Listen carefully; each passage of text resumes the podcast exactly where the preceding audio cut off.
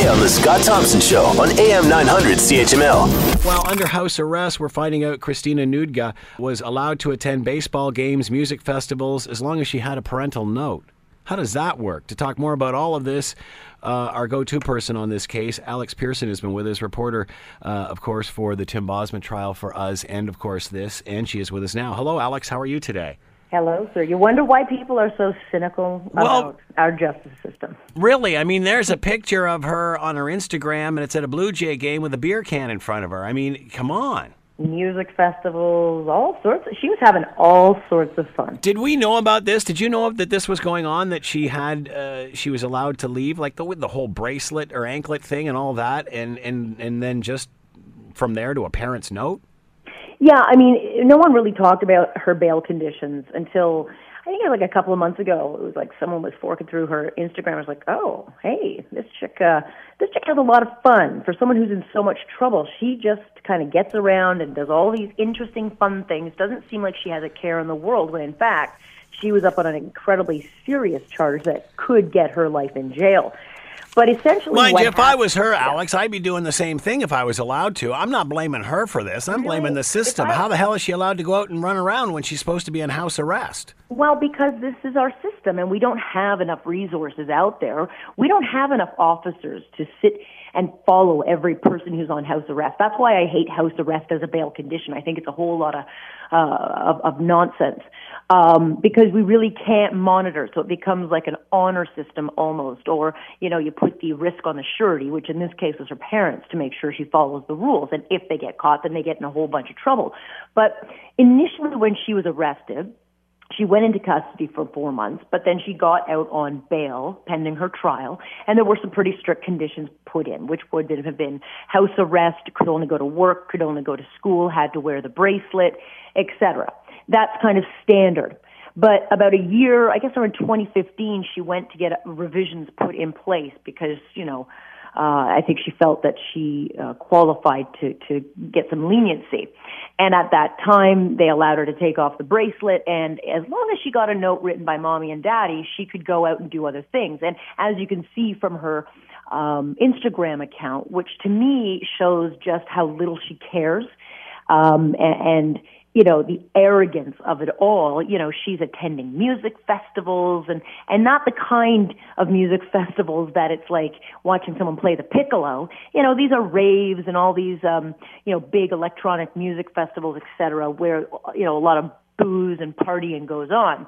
But she was trying to sell it as you know these are things she does for work uh-huh So should Okay. that, you know, um, and again, I mean, if if she's allowed to do it, I guess that's up to her. My question is, is should that be credited as house arrest when she really wasn't under house arrest? I mean, now obviously she's pled to these other charges, and and and the time that she spent in her parents' home is being credited to her. Should it be credited to her if it's really not house arrest and she's allowed to go out wherever she wants?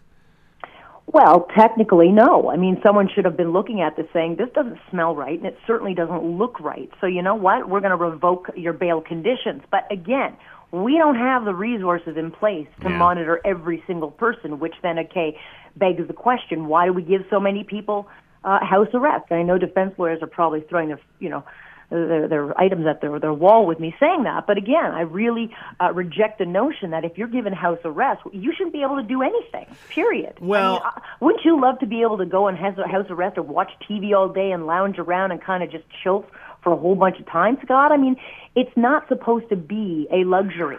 Yeah. House arrest is not supposed to be something you enjoy. But most people who go under house arrest still have access to going to work, going to school, and then that slowly turns into, well, I'm going to go to the store and I might go Christmas shopping and oh, maybe I'll go to a movie. It just always tends to kind of go further than it's supposed to. Yeah, I mean, I, again, I can totally understand, you know, if a person's got to make a living and there's been no conviction at this point and blah, blah, blah. But on the other hand, you know, if you're out at baseball games and at, and at festivals and such, this shouldn't be credited to you as time served because clearly it's not. Uh, Do you think Mm-hmm. And if I they'll. were her lawyer, by the way, I would have been saying, "What in God's name are you thinking, you stupid, ignorant little fool? How dare you put it out there and advertise essentially that you're running around town going to these festivals and movies and parties and, and baseball games when you're supposed to be you know, showing some restraint and Yeah. showing that you can follow the rules. Yeah. So maybe that conversation was had, but I know if she were my client, that's what I would be saying. Uh, can these picks be used against her in some way at this point? Do you think? Nah. Um, I mean, that would mean that the Crown had to appeal, and they've already come in with an agreed, uh, an agreement on all of these things. So for them to go back and change all this, uh, to me, doesn't, you know, it, it doesn't appear that that's going to happen. The Crown is aware of it; they're not commenting on it, um, and they're a pretty capable bunch. I have a lot of time for the guys that worked on this case, as you know. Um, but again, these are things that should have uh, become noticed by her parole officer. Someone who was in charge of her should have been flagging this, saying, "Come on, what's going on here?" Um, but again, she likely had uh, an explanation. Uh, I was doing research. I was doing studying on this thing, and uh, you know, I guess And how to drink beer at a ba- on how to drink beer at a baseball game? Hey, I had to find out what uh, what was the what made for the most interesting game with my Labatt's Blue. I, I don't know. I just know, Scott, that this is the kind of stuff where people are outraged. This, this to me is the most insulting to the Bosma family. They agreed to this uh, arrangement. Yeah. They agreed that this was the best for them to put closure, that this was something that they felt she was being held to account. I don't know if they're aware of the kind of life she was leading, but to me, it's a slap in the face to them. Alex Pearson has been with us, of course, covering covering these trials for us. Uh, Alex, as always, thanks for the time. Much appreciated. My pleasure. Cheers. Want to hear more? Download the podcast on iTunes or Google Play and listen to The Scott Thompson Show weekdays from noon to 3 on AM 900 CHML.